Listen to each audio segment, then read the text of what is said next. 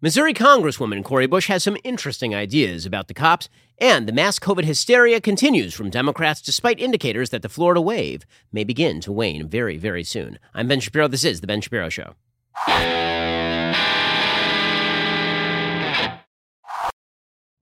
The Ben Shapiro Show is sponsored by ExpressVPN. Don't let big tech track what you do. Anonymize your web browsing at expressvpn.com slash Ben. We'll get to all the news in just one moment. First, here is your reminder. You are paying way too much on your cell phone bill right now. If you've got AT&T or T-Mobile or Verizon, you just are. Instead, you need to switch over to Pure Talk USA like thousands of my wise listeners already have. Pure Talk can save your family over $800 a year. It's the same great coverage because Pure Talk is on the exact same network as one of the big three, but at a fraction of the price. And switching is as easy as switching out your SIM card. You can keep your phone, keep your number, or get huge discounts on the latest iPhones and Androids. Plus, right now you can get unlimited talk, text, and six gigs of data for just 30 bucks a month. And if you go over on the data, they're not going to charge you for it at all. If there's a reason Pure Talk is the highest rated wireless company by Consumer Affairs, why they are the preferred wireless partner of AMAC. So, how can you access this excellent service? Easy from your cell phone. Dial pound 250, say Ben Shapiro, save an additional 50% off your very first month. That is pound 250. Say my name, Ben Shapiro, to get started. Switch over to Pure Talk USA. You could be saving yourself hundreds of dollars a year and save an additional 50% off your very first month. Dial pound 250, say Ben Shapiro to get started with my friends over at Pure Talk USA. Alrighty, so the left seems to be in a war with itself right now. And I'm very much rooting for the moderate left to win.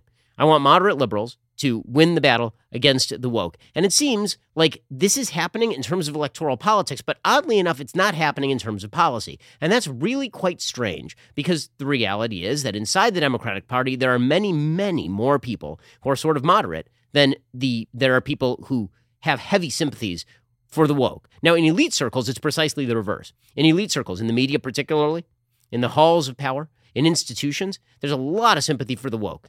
There are a lot of people out there who, who think of the woke as sort of the most dedicated to the cause. And so they're willing to give them all sorts of slack. They're willing to allow them all sorts of room to run. They're willing to defend them even when they say overtly stupid and bizarre things. They're willing to follow their policy lead.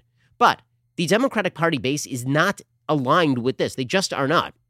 The latest indicator of that this week was this race in Ohio between Shontel Brown, a Democratic county, uh, county councilor, fighting against Nina Turner, who's a former co chair for Bernie Sanders' presidential campaign. In the 15th congressional district, which is a safely Republican seat around Columbus, energy industry lobbyist Mike Carey, meanwhile, prevailed over, a crowded field boosted by former President Donald Trump's endorsements. There are a couple of uh, open primaries the other night.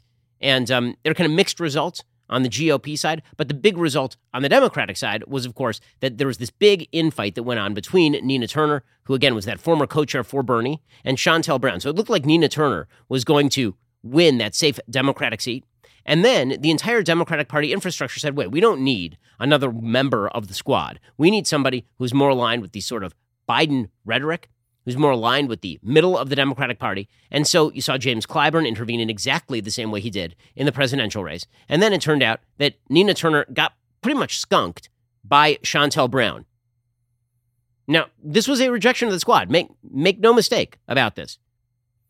Representative Alexandra Ocasio Cortez had told voters during a July swing through the district to vote for Nina Turner. She said, Please send me Nina. Brown, 45, had entered the race with local clout. Turner had name recognition from a career in Ohio politics and the two campaigns with Sanders. But Brown turned the campaign into a referendum on President Biden, reminding voters that Turner had criticized him and cast a protest vote against the 2020 Democratic platform. Brown was ahead of Turner by six points when the race was officially called. In a concession speech, Turner said the country had been through a, de- a, desert of despair, indifference, inequality, and racism. Tonight, my friends, we have looked across the promised land, but for this campaign, on this night, we will not cross the river. Again, the moderate candidate caught up to the radical candidate after James Clyburn endorsed her and after the Democratic Majority for Israel's PAC ran ads warning that Turner could undermine the Democratic agenda. Brown's campaign emphasized support for Biden and said that Turner was simply too radical, and thus Turner went down to flaming defeat. And yet, strangely enough, again, in elite circles, there seems to be more sympathy for the Bernie Sanders wing of the party than for the traditional sort of Joe Biden wing of the party, which is why it's been very weird to watch the continued fealty to Cori Bush. So Cori Bush is this radical Missouri congressperson. She got her start being a Black Lives Matter activist, and then she's become this very loud adjunct member of the squad. She's a second wave member of the squad. The squad existed, and then she was recently elected to Congress, was Cori Bush. And of course, she made headlines this week when she camped out on the steps of the Capitol building to protest evictions. And then the Biden administration announced that in defiance of the Constitution of the United States, Joe Biden would simply declare an eviction moratorium, even if it would be struck down by the Supreme Court itself. And here's the thing why would you follow Cori Bush, down this primrose path at all? Cori Bush is terrible. Her policies are not in line with what the vast majority of Americans want.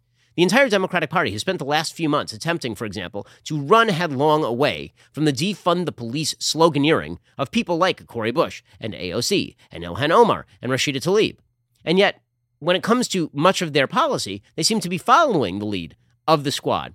And every so often, Cori Bush will just Leroy Jenkins it Right? Every so often, the Democratic Party will be like, guys, we really we don't need to do this defund the police stuff because it's really it polls really bad. You know, let's do let's do this policy stuff in the dead of night when not a lot of people are watching, but let's not campaign as overtly radical. Let's not do that. And then Cori Bush will be like, Leroy Jenkins, and just rush in, you know, face first. So that's what happened yesterday. Cori Bush was doing an interview, and she declared that she wanted to defund the police, but she didn't just say that.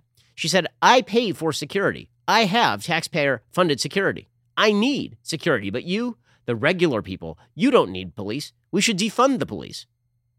I'm going to make sure I have security because I know I have had attempts on my life and I have too much work to do. There are too many people that need help right now for me to, to allow that. So if I end up spending 200,000, if I spend 10, 10, 10 more dollars on it, you know what? I get to be here to do the work. So suck it up and defunding the police has to happen. We need to defund the police and put that money into social safety nets because we're trying to save lives. So, in the exact same sentence where she says that she deserves $200,000 of security, she says that you should not have security. why are the Democrats following this? And here's the thing I think the reason that the Democrats have decided that they're going to treat the squad and the radical left of their own party with respect is not really for electoral benefit so much as it is about the belief by the Democrats that anytime somebody on the right has a critique, the critique has to be false. There's a really interesting piece today over at a, a Substack called The Liberal Patriot by a guy named Roy Teixeira. Now, Roy Teixeira is a major Democrat. Like Roy Teixeira is one of the people who used to write essays about the browning of America and how demographic change was eventually going to lead to this magical democratic utopia. Well, now he is warning that Democrats are completely disconnected from reality, that they have fallen into what he calls the Fox News fallacy. Here's what he says He says the Fox News fallacy is having a dire effect on many Democrats. This is the idea that if Fox News substitute here the conservative bête noire of your choice if you prefer, criticizes the Democrats for X, there must be absolutely nothing to X. And the job of Democrats is to assert that loudly and often. The problem is that an issue is not necessarily completely invalid just because Fox News mentions it. That depends on the issue. If there's something to the issue and persuadable voters have real concerns, you will not allay those concerns by embracing the Fox News fallacy. In fact, you'll probably intensify them by giving such voters the impression that Democrats simply don't care about their concerns and will do nothing to address them. That will undermine the Democrats' ability to respond to predictable attacks against their candidates in 2022 and raise the likelihood of a midterm debacle. And he cites a few examples of this. One of them is crime. He points out that a lot of people on the right have been pointing out the rising crime rates in major cities around the United States. And yet Democrats continue to proclaim over and over and over again that there really is no big crime problem. That the crime problem is all just made up by the Fox News crowd. And this is not going to redound to the Democrats' benefit. Another example of what Roy Teixeira calls the Fox News fallacy is the immigration issue, he says. The Biden administration has resisted and still resists calling the situation at the Mexican border a crisis and initially insisted that the surge at the border would go away on its own as the hot weather season arrived. This was the line most Democrats adhered to, invoking the idea the issue was more a Fox News talking point than a real problem. It's now apparent the border surge is not going away anytime soon, and that the perceived liberalization of the border regime under the Biden administration has indeed spurred more migrants to try their luck at the border, and it's not going away with the hot weather. The Washington Post reports officials have made more than 1 million apprehensions at the southwest border this fiscal year as of June. 210,000 more individuals probably crossed in July. This is the highest monthly encounter number since fiscal year 2000. And there's a reason why Joe Biden's approval rating on immigration is now at 30%, 37% up, 52% down. He is only at 30% approval rating among independents, by the way. And critical race theory is another issue where Democrats are completely missing the boat. Because Republicans mention it, Democrats have decided that this is no longer worth concerning themselves over. There's almost a, a, a sort of bizarre. Uh, it's it's it's like a bizarre reverse psychology effect here that Democrats are falling prey to. The minute that Republicans say something is a problem, Democrats immediately declare that not only is it not a problem, it's something good. So if we say that the squad is, is completely radical and proposing policies that are ridiculous on their face, the Democrats say that we're making it up. And then the American people know we're not making it up because they have eyes, they have ears, they can see it happening. By the way, this also happens in reverse. Right? This is not unique to the to the left. The right, the right has this as well. If the left makes a criticism of the right that has some legitimacy to it, very often people on the right will just go, "Well, if the left is saying it, it must be false." Well, no, it might be false, but that doesn't mean it definitely is false. Right now, for the Biden administration, however, they are falling into a real political trap here because they are so attached to the idea that Fox News is the font of all evil and shows like this one are not worth listening to, and that anyone who disagrees with them is a vicious bigot. They're so attached to that idea that they are disregarding the fact that many, many Americans agree that their agenda has skewed far too radical. Right? As Roy Teixeira points out, this is certainly true with regard to critical race theory. Right? The, the, the American people do not like critical race theory. The, the polling data shows this stuff is really, really unpopular. It's unpopular in Virginia. And Roy Teixeira concludes Democrats who embrace the Fox News fallacy are inclined to believe there is no real issue here other than voters whipped up by Fox News who are simply opposed to teaching students about slavery and the like. That is a mistake and blinds Democrats to a real problem that is emerging. Generally, Democrats need to wean themselves away from the Fox News fallacy as a generic response to conservative attacks. This is exactly correct. But Democrats don't seem to be getting the message. Not with regard to the Cori Bush wing of the Democratic Party, and not with regard to COVID either. Because it turns out that a lot of the critiques from the right are steeped not in anti vaxxerism, they are steeped in data, they are steeped in science, they're pointing out that there is a serious lack of data for much of, of what the left is calling for right now. And because the left doesn't like the right, they're just ignoring it and they're pretending that they can dismiss all of that with the wave of a hand and everybody will just accept it. This is a bad political move for them. I mean, honestly, if they want to do it, go for it. It's just going to make a lot of lives worse. And then they're just going to get the ass kicking they deserve come 2022. We'll get to more of this in just one second. First, let us talk about your sleep quality. Okay, so as you can tell, I am not broadcasting from home. That means that my sleep quality has been garbage lately.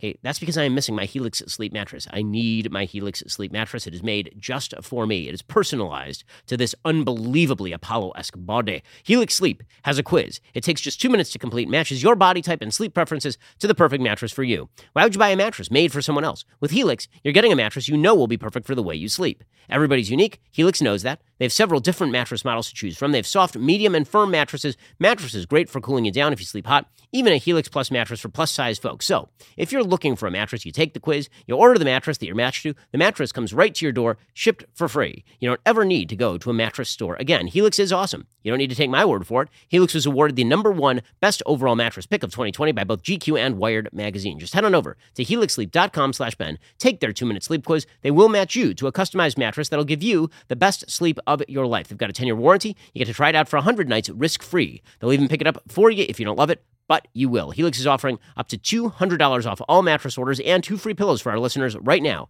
at helixsleep.com slash Ben. Go check them out right now, helixsleep.com slash Ben. Okay, so the Democrats are not just falling for the Fox News fallacy, as Roy Teixeira puts it, when it comes to defunding the police or when it comes to CRT or when it comes to immigration. They're falling for it when it comes to COVID. So this morning, Nate Silver of 538, the sort of pollster extraordinaire, he put out this really sort of fascinating analysis of where the American public falls on COVID restrictions. And here is here's what he says, and it's worthy of exploring because I, I basically agree with this analysis. He says that there are essentially five groups in American life when it comes to these COVID lockdowns. Group A, he says about 25% of the electorate. This would be like the hard left. This is vaccinated, but not ready for a return to normal and thinks society has opened up too fast. They're very worried about Delta, in favor of any and all restrictions, including lockdowns and remote learning. Some of this group will transition into Group B when and if cases start falling. Okay, Group B is the biggest single group, it's about 30%. These are the vaccinated, somewhat worried about Delta, in favor of modest restrictions like indoor masking, especially if they target the unvaccinated. At the same time, they don't want to return to lockdowns, although some could drift into Group A, like they could be more hard on lockdowns if cases keep rising or if there are scary new variants. This is quickly becoming the consensus position among college educated elites. Okay, then there's Group C, about 15% of the population. This is the vaccinated but over the pandemic population and wary of restrictions, likely a mix of younger voters who don't vote at high rates and some center right libertarian types. Okay, I fall into this category, right? I am group C. I'm vaccinated, I'm over the pandemic. I believe the science does not support continued lockdowns. Not only do I think that it doesn't support continued lockdowns, I think that as, as a public policy matter, we are now done. You know who agrees with me would be Dr. Marty Makary of Johns Hopkins University. He has an excellent piece over at US News and World Report today. He points out that as a physician with a lot of experience dealing with patients who don't follow what we ask them to do, I believe you win more bees with honey than fire. He says the vaccines are so good at protecting against death from COVID 19, those who are immune can feel good about living life without having to worry about becoming severely ill. Vaccines downgrade, downgrade the infection to a mild seasonal virus, one we must learn to live with for years to come. Those who choose not to get vaccinated are making a poor health decision at their own individual risk. Again, this is Dr. Marty Makary. They pose no public health threat to those already immune. Would we be too stern toward people making similar or worse health choices to smoke, drink alcohol, or not wear a helmet when riding a bike? Over 85,000 Americans die annually from alcohol, yet we don't have the same public health fervor or requir- requirements to save those lives. Let's encourage vaccination rather than activate the personal liberty culture wars that result in people becoming more entrenched in their opposition. Also, says Makary, the notion we have to vaccinate every living, walking American and eventually every newborn in order to control the pandemic is based on the false assumption that the risk of dying from COVID 19 is equally distributed in the population. It's not. We have always known that. It's very hard for the virus to hurt someone who is young and healthy. That's still the case. While vaccine requirements for healthcare workers make sense, we would never extend those requirements outside of healthcare for, say, the flu shot. We'd simply say to the public, those who avoid the flu shot do so at their own risk. Okay, this is the rational decision. Okay, the rational decision here is to be part of what Nate Silver terms Group C, right? To get vaccinated and then you're done. And if someone else chooses not to get vaccinated, it is no longer your business because you are now immune to dying from the virus on any baseline statistical level. Okay, and then there is Group D. This is 25% of the population, unvaccinated and strongly opposed to any restrictions, right? So that would be a lot of the Trump rural voters, for example right? Who are like, listen, I was never that worried about the virus, or I'm young and healthy. I'm still not worried about the virus, and I'm not asking anything of you. By the way, the vast majority of people who are unvaccinated fall into Group D. And finally, Group E, the fifth group, Nate Silver, again, this is his breakdown. He said that's about 5% of the population. He says those are people who are unvaccinated, but in favor of other restrictions. Indeed, they may think such restrictions are necessary to protect them because they can't or won't get vaccinated. This group probably leans Democratic and working class. Right, so presumably that would be minority voters in major American cities, maybe, maybe. Okay, so here is the important part about this breakdown. What this breakdown suggests is that about 70% of the American population, 70% of the American population is against lockdowns. Right? The biggest group is vaccinated, and they're a little worried about Delta, but not super worried about Delta. And if they were actually given the information about how not dangerous Delta is to them as the vaccinated, they would be significantly less worried about Delta. Right? They, they keep getting scared by the media into a belief that there's a variant right around the corner that is going to break through the vaccines at any moment. By the way, if there is, we cannot do anything to stop that in the United States. We can't. The Delta variant started in India. Before that, there was the Brazil variant, you'll recall. You'll recall that this original virus started in Wuhan. There are literally hundreds of millions of people who have this virus or have had this virus or who will get this virus. All there has to be is one group of people somewhere on Earth who are not vaccinated in order for there to be a new variant possibility. Okay, so what does that mean? It means 70% of the American population, which is an overwhelming majority of Americans, are at least skeptical of lockdown policies and mask mandates and all the rest of this stuff. And that group, Group B, which is sort of, they're vaccinated, but they tend toward the cautious. If they really understood the stats, they really would not be in Group B. They would be in Group C, right? They would be vaccinated and they would be over it because that is the rational position as a vaccinated person. It is significantly less rational as a vaccinated person to be seriously worried about Delta. If you're a vaccinated person, you should not be seriously worried about Delta in terms of your own personal risk level. And by the way, in terms of the risk level to your children, because the stats on children being directly harmed by Delta are very, very skimpy. Very skimpy. Remember, under 350 kids under the age of 18 in the United States, in the United States have died of COVID, period, in the entire United States. By the way, if you go to like the age of 30, that's still only an additional 2,500 people. Those subpopulations are well in excess of 100 million people in the United States. Okay, so that means that 75%, 70% of the population is just not in favor of these sorts of lockdowns and mask mandates or anything like that. But because the right is saying that, the left feels the need to ignore that 70% of the population or try to scare Group B, the vaccinated, who are somewhat cautious, into being group A, vaccinated who want to lock down, which is the least understandable of any of these groups. It, it, I mean, that, that position makes no sense. Vaccinated people who want lockdowns are just out of touch with reality at this point. They don't care about the science, they're not interested in the science. But it seems like our public health establishment are so angry at so much of the American population for being over it that they're just going to continue to try and scare people. They're falling into the Fox News fallacy. Just because people like me are on the right and people like me I've been encouraging vaccinations since day one. People like Ron DeSantis, DeSantis, been encouraging vaccinations since day one. Just because there are a lot of people on the right who are pro vaccine and also believe that the vaccine frees you up for life and that if you're a responsible adult, you now get to make a decision, the left has decided that they are going to go full lockdown. Okay, this is why you have this heavy pressure campaign being brought with regard to the unvaccinated, right? So Anthony Fauci, the great and sainted Dr. Anthony Fauci, he spent today ripping the unvaccinated and suggesting that they are going to be responsible for a brand new variant of Delta uh, and, and that this is going to kill everybody. This is not effective. It's not. You know what? Honestly, you, you started to see some upticks in the number of people who are getting vaccinated. You know why? Because people are assessing their personal risk factors and deciding that perhaps they ought to get vaccinated, not because they're getting shouted at by Dr. Anthony Fauci, but because people do risk mitigation. It's how humanity has survived for several hundred thousand years. Here's Anthony Fauci going hard after the unvaxxed anyway. My concern would be you may allow a variant that we haven't even recognized yet to come along and, in fact, be better at transmitting and more serious than the Delta. We haven't seen that yet. So rather than be worrying about these others that are around, let's make sure we don't let new ones come in. Well, our unvaccinated people the reason we're seeing these new strains? And will an increase in vaccinations mitigate the virus morphing in multiple ways? Uh, well, that's a good one because the answer is short yes. Okay, except for the fact that no matter how many vaccines you tranche out in the United States, there's still going to be variants other places on Earth. Zero COVID is not a realistic goal. Fauci knows this. He's not saying that because that would suggest that we have basically reached the end of what we can do in terms of public policy, and he doesn't want to let go of it. He just does not want to let go of it. By the way, you're seeing companies start to mirror that group A, you know, that that that group A sort of mentality, vaccinated but still in favor of lockdown. Amazon says it's now going to delay corporate employees returning to offices until next year. Next year, which is just madness at this point. And the average Amazon employee is probably 25 years old. Alrighty, in just one second, we're going to get to the continued paranoia surrounding the Delta variant and the and the COVID wars. First, let's talk about the fact that your individual liberty is guaranteed not just in the Constitution, but by the fact that there is a Second Amendment. That Second Amendment protects your liberty, protects your freedom, protects you from criminality. Our founding fathers knew this. So do the people over at Bravo Company Manufacturing.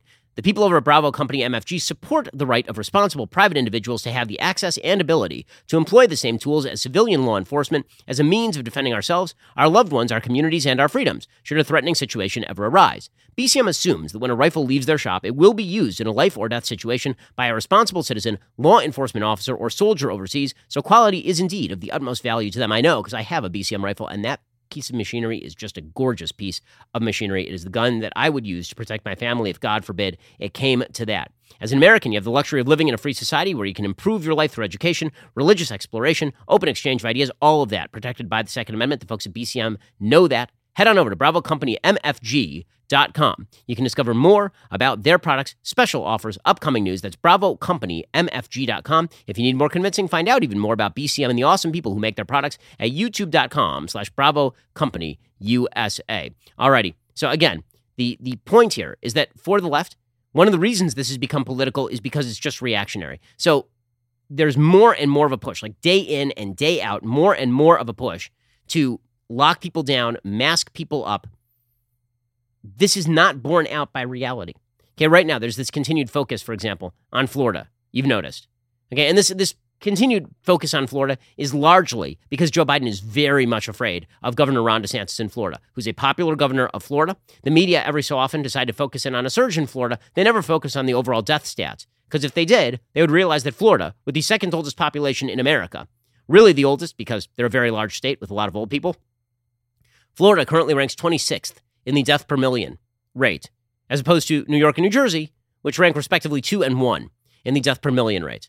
So instead, every time there's a Florida surge, the media cover it and then they yell at Ron DeSantis a lot. And Joe Biden jumped in on that His suggestion, of course, is that if if there were just mask mandates in Florida, that would kill the spread. Okay, there's only one problem. There is no proof that mask mandates have done this anywhere. There is no proof that mask mandates are effective. That doesn't mean masks aren't effective.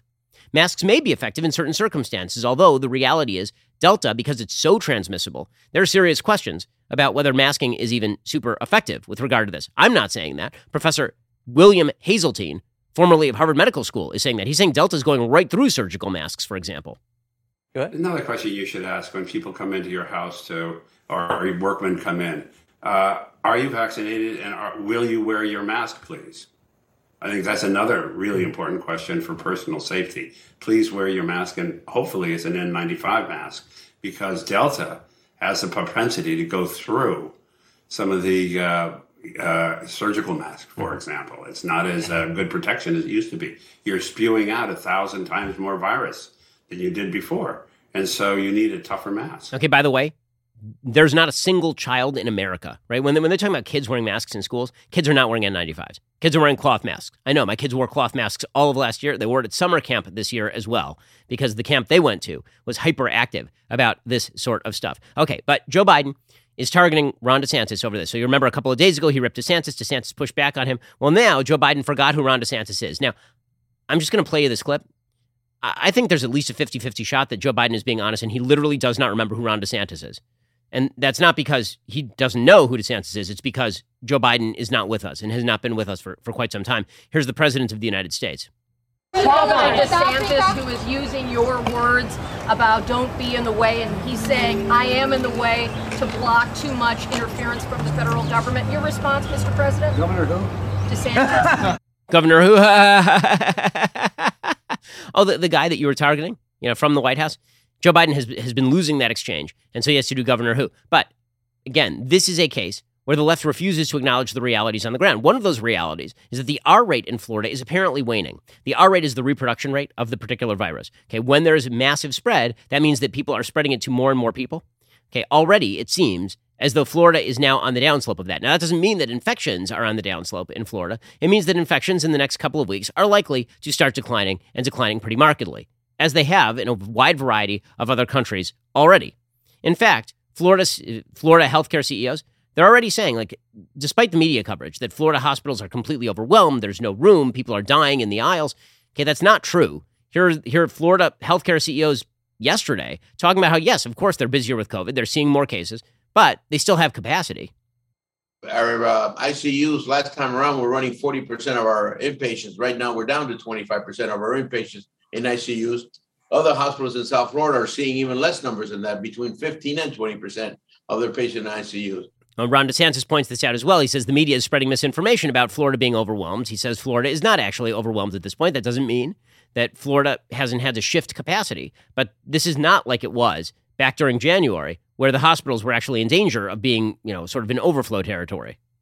We've had seen significant increases in COVID patients, but as the CEO of Tampa General said, that's 10 to 15 percent uh, of their total census. And it's important when the media is spreading this mi- misinformation and actually lying, uh, it could deter someone from going in to get care for things like heart problems or stroke. And so all those CEOs said, we are treating everybody. We're open for business. You know, we're busier with COVID than we were six weeks ago, uh, but please come in and get care.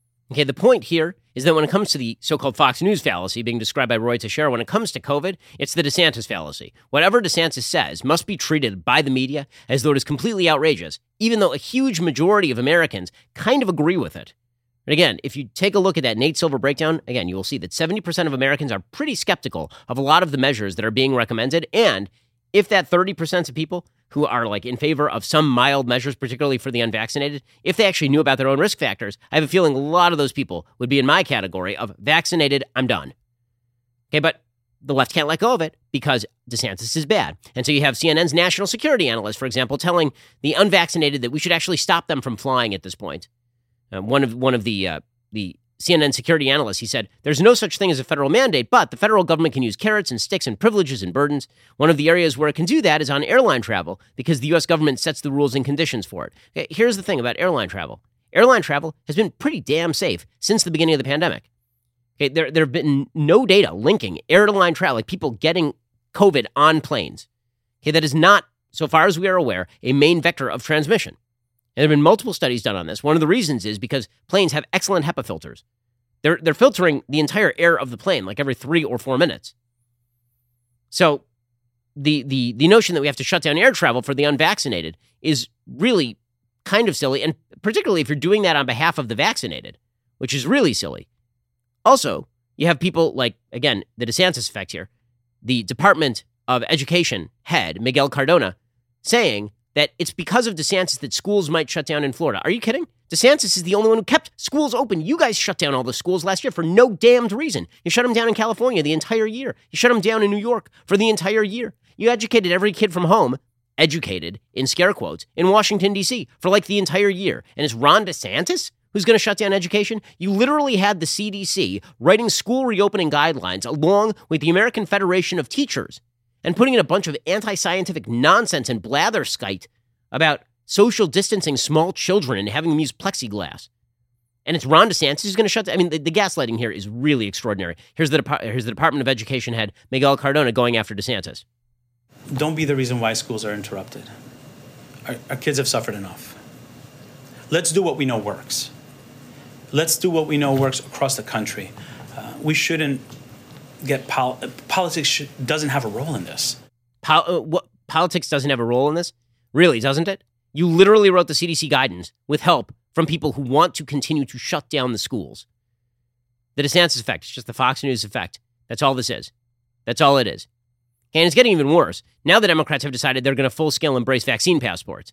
In fact, MSNBC's Stephanie Ruhle, objective journalism, getting that hot, sticky journalism all over the place, she says I don't even understand the argument against vaccine passports. Don't you, though? Like, I can explain it really, really quickly to you. It turns out that if you tell everybody who's vaccinated they get to go all the special places, and everybody else who's unvaccinated has to hang out together, you're going to get a faster spread. Did you do, you, do you understand? That's I did it in small words and short sentences so that you could understand. Here's Stephanie Ruhle saying she literally doesn't understand why a vaccine passport is a bad idea. By the way, Israel has been doing vaccine passports again.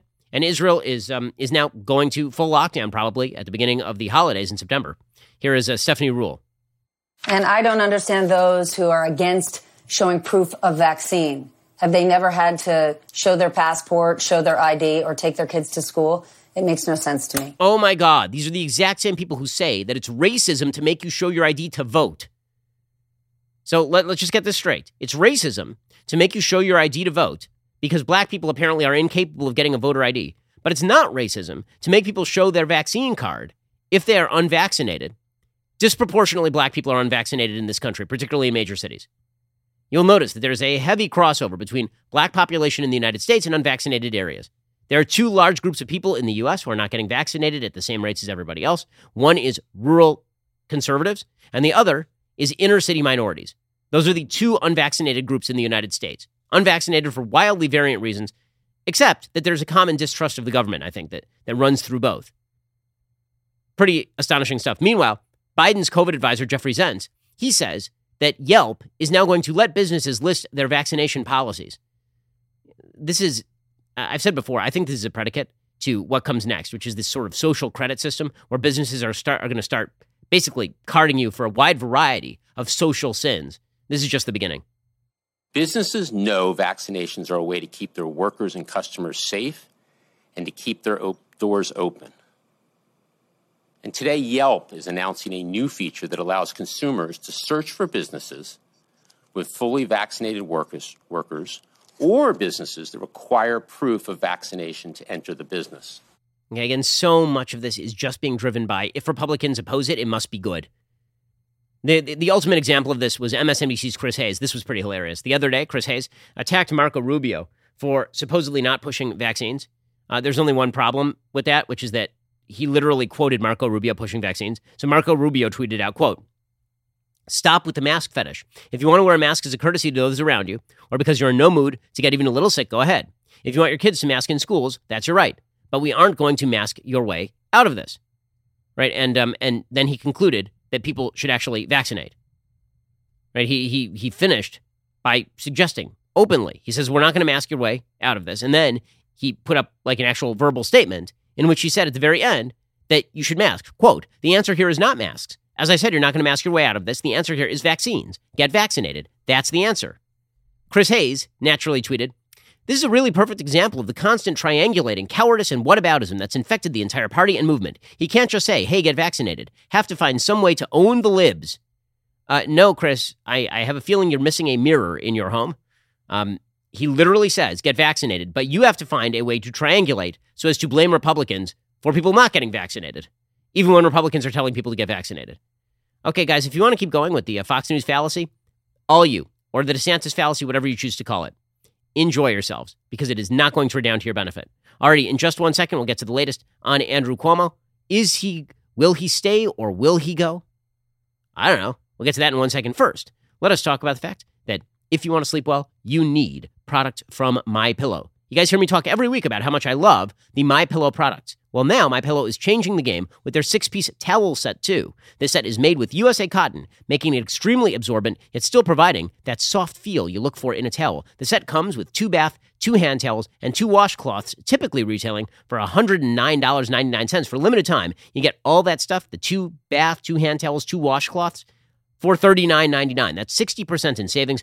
Always remember, all my pillow products come with a 60-day money-back guarantee, so you've got nothing to lose. I promise you, once you try these towels, you're going to want to keep them. They come in a variety of colors and sizes. They're the best towels I have used in years. They are indeed fabulous. You've heard me talk about my pillows, amazing pillows and sheets. Well, now they've got the perfect towels as well. Go to mypillow.com, click on the radio listener square, use promo code DailyWire at checkout, or call 800-651-1148. You'll receive this amazing six-piece towel set for just $39.99. That's mypillow.com. Click on the radio listener square, use promo code DailyWire. Call 1 800 651 1148. Use promo code DailyWire. Go to mypillow.com and make sure you use that promo code DailyWire. Alrighty, in just one second, we'll get to the latest on Andrew Cuomo killing old people and, uh, and grabbing people's asses.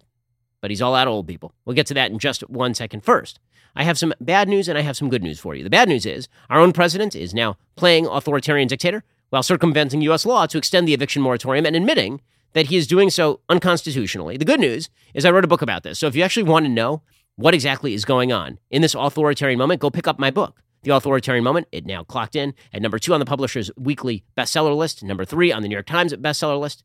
Authoritarianism is here. It is here not just in the form of some government policy. It is here in every institution. You feel it. You feel it in your daily life. The authoritarian moment is how the institutions you deal with on a daily basis have been taken over by the woke and more importantly, how you resist it. Head on over to Amazon, Barnes & Noble, or any other major bookseller. Get your copy right now. The Authoritarian Moment. Leave a five-star review. Help get my book to number one on that New York Times bestseller list. It is very, very appreciated. Also, as the president begins to turn his back on the citizens of the country he swore to protect, there is no time more important to talk about the current state of the world politically, culturally, philosophically, over cigars and whiskey for the world to watch. And because we are so appreciative of everyone who tunes in to watch Daily Wire backstage, we're getting you in on the action. We are giving away a trip for two to come hang with us, your favorite Daily Wire host, backstage here at our national studio. You can meet us all, tour the studios and offices, get a great swag bag of merch, and watch us debate on the show live. You're going to want to hurry. Today is indeed your very last chance. If you're not a member yet, head on over to dailywire.com slash backstage, enter code backstage in at checkout for 25% off your membership and get automatically entered to win one of the coolest trips you will ever take. This is the last chance. Today, Friday, August 6th, this is your last chance. Come hang with us backstage. Head on over to dailywire.com slash subscribe, code backstage, get 25% off your membership and a chance to win the ultimate backstage experience right now. Also, we have a brand new show. I don't know if you heard it. It's called The Morning Wire. It is fantastic. It's nothing but the facts. It's been topping Apple and Spotify since its recent release. It is the only daily news podcast that values your time and the truth. We are working overtime to bring you the news you need to know, but we need your help to keep the facts trending toward number one. Subscribe now to Morning Wire on Apple, Spotify, or wherever you listen to podcasts. Leave a five star review if you like what you hear. It is brought to you by Daily Wire editor in chief John Bickley and co host Georgia Howe. Morning Wire will wake you up with the latest developments in politics, sports, culture, and education, all with a heavy emphasis on the facts in 15 bite sized minutes, perfect for your daily commute. So, again, subscribe to Morning Wire on Apple Podcasts, Spotify, and everywhere you listen to podcasts so you don't miss a beat. If you like what you hear, leave a five star review. Tell the podcast platforms conservative news belongs at number one on the charts. You're listening to the largest, fastest growing conservative podcast and radio show in the nation.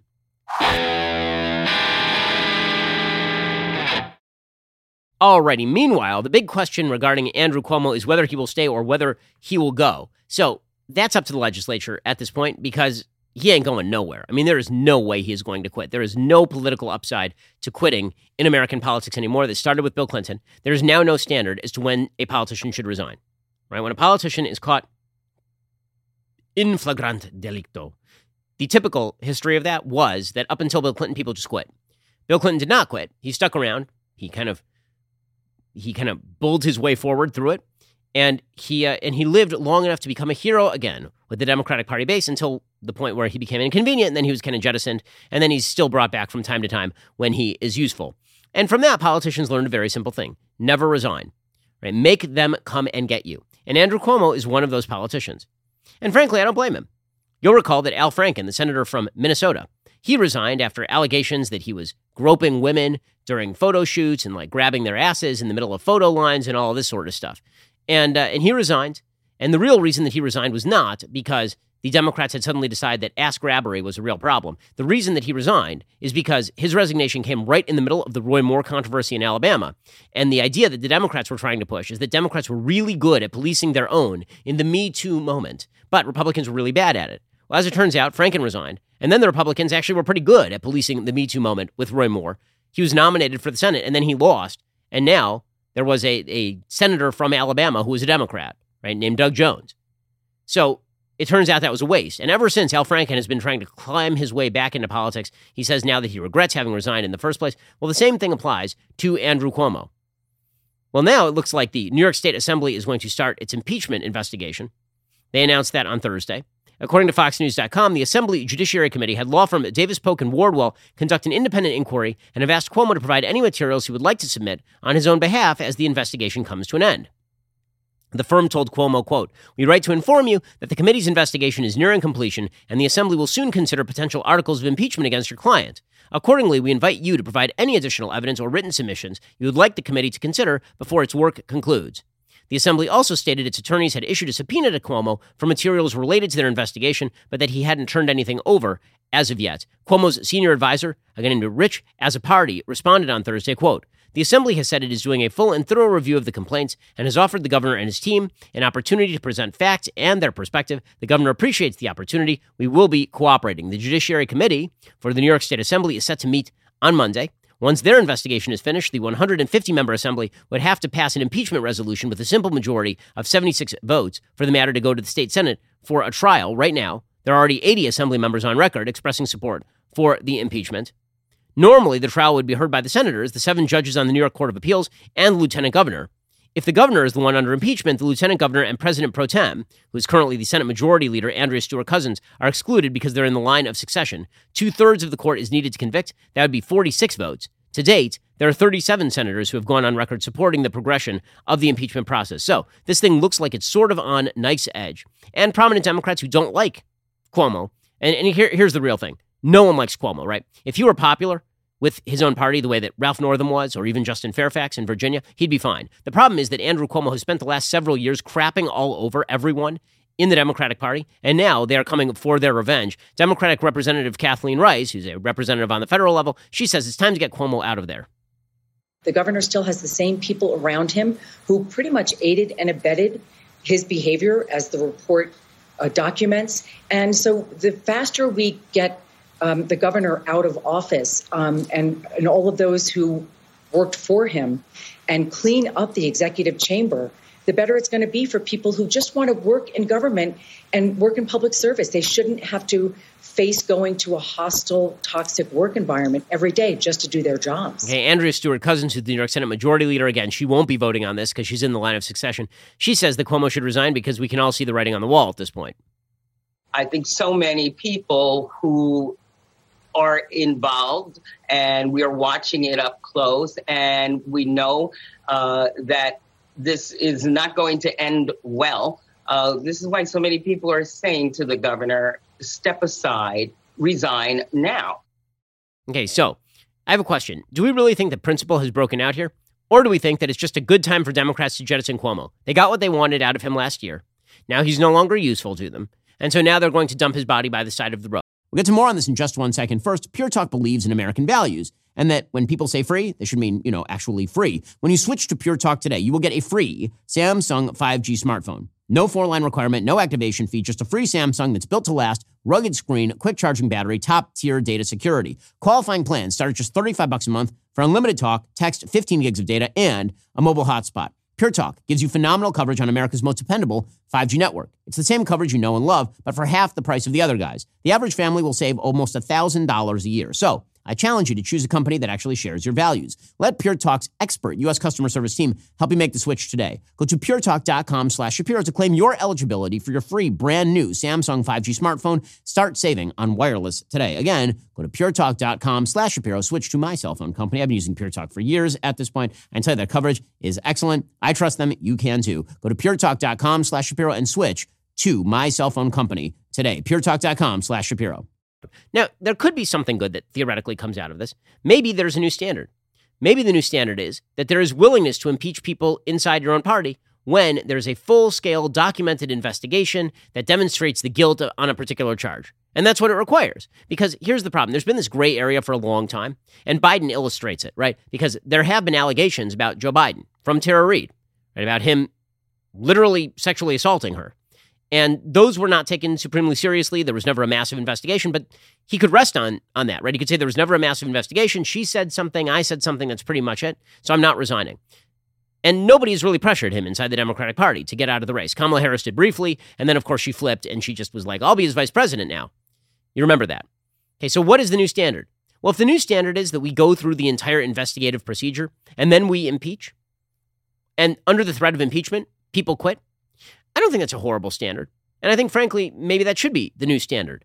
But if the standard is just going to be that we discard politicians when they're no longer convenient, uh, then I'm about as cynical about this as it's possible to be. I, I do not think that politicians have suddenly grown spines uh, and have suddenly decided that they are, in fact, you know, folks who are who are trustworthy on matters of morality. Okay, meanwhile, speaking of Joe Biden, I don't think it's any wonder that as Joe Biden engages in the sort of DeSantis fallacy and the Fox News fallacy, his approval ratings continue to tank. According to John Nolte, his fraudulency, Joe Biden is doing a terrible job. Even the far left fake pollsters at Quinnipiac couldn't juice their latest poll to lift him over 50% approval rating. Quinnipiac is wildly biased toward Biden, as Nolte points out. In 2020, Quinnipiac had Biden winning Florida by five, Trump won by three. They had Biden winning Ohio by four, Trump won by eight. Right, so Quinnipiac is very pro Biden, and even they can't get Biden over 50%, over that hump. And meanwhile, the Democrats know they are wedded to Joe Biden because lurking in the background is the deeply unlikable, terrible politician, Kamala Harris. In fact, it's so bad over at Democratic Party HQ that they had basically an emergency meeting over the weekend to ask what can be done about Kamala Harris. How do you solve a problem like Kamala? They're all singing it. Here's what Axios reports, quote, a group of the Democratic Party's most influential women met for dinner at a home in the nation's capital last month to game out how to defend VP Kamala Harris and her chief of staff, Tina Flournoy, against a torrent of bad press. The host was Kiki McLean, Democratic public affairs expert, former advisor to both Clintons. Her guests included Harris confidant Minyon Moore, two former DNC officials, Donna Brazile and Leah Daughtry, Biden advisor and leader of his outside group, Stephanie Cutter, former Hillary Clinton spokeswoman and Democratic strategist, Adrienne Elrod and Karen Finney, and former Obama White House communications director, Jennifer Palmieri. Nobody at the VP's office was at the dinner, but Harris is attuned to her outside network of supporters. Harris's office declined to comment on the dinner. The dinner had an urgent purpose, according to Axios. The operatives spent the dinner discussing how to fight back against negative perceptions, how to help Harris boost her national media footing. They're trying to figure out exactly how they help Harris, but they're having some problems. Right? One of these sources said, Many of us lived through the Clinton campaign and want to help curb some of the gender dynamics in press coverage. It was like we've seen this before. It's subtle. When things aren't going well for a male politician, we ask very different questions, et cetera, et cetera. But bottom line is, Democrats are scared bleepless about the possibility of Kamala Harris running in 2024. They are wedded for better or worse to the old man. The problem is the old man is engaging in that Fox News fallacy. He is engaging in radical policy day in and day out. He's undercutting the only reason why Americans like him in the first place, namely that he was supposed to be a houseplant. He is not being a houseplant, and it is not going to end well for him. Alrighty, we'll be back here later today with an additional hour of content. First, you can't forget to end your week by checking out the Andrew Klavan Show. Drew shows every Friday. He has an exciting evening planned for you. Head on over to dailywire.com, 7 p.m. Eastern, 6 p.m. Central. Tune in. I'm Ben Shapiro. This is The Ben Shapiro Show. If you enjoyed this episode, don't forget to subscribe. And if you want to help spread the word, please give us a five star review and tell your friends to subscribe too. We're available on Apple Podcasts, Spotify, and wherever you listen to podcasts. Also, be sure to check out the other Daily Wire podcasts, including The Andrew Klavan Show, The Michael Knowles Show, and The Matt Walsh Show. Thanks for listening. The Ben Shapiro Show is produced by Elliot Feld. Executive producer Jeremy Boring. Our supervising producer is Mathis Glover. Production manager Pavel Wydowski. Associate producer Bradford Carrington. Post producer Justin Barber. The show is edited by Adam Sayevitz. Audio is mixed by Mike Coromina. Hair and makeup is by Fabiola Cristina. Production assistant Jessica Kranz. The Ben Shapiro Show is a Daily Wire production. Copyright Daily Wire 2021. John Bickley here, Daily Wire editor in chief. Wake up every morning with our new show, Morning Wire. On today's episode, the political war over COVID escalates, universities roll out new vaccine mandates, and a new bill proposes a universal basic income for Americans. Join us and get the facts first on the news you need to know with our show, Morning Wire.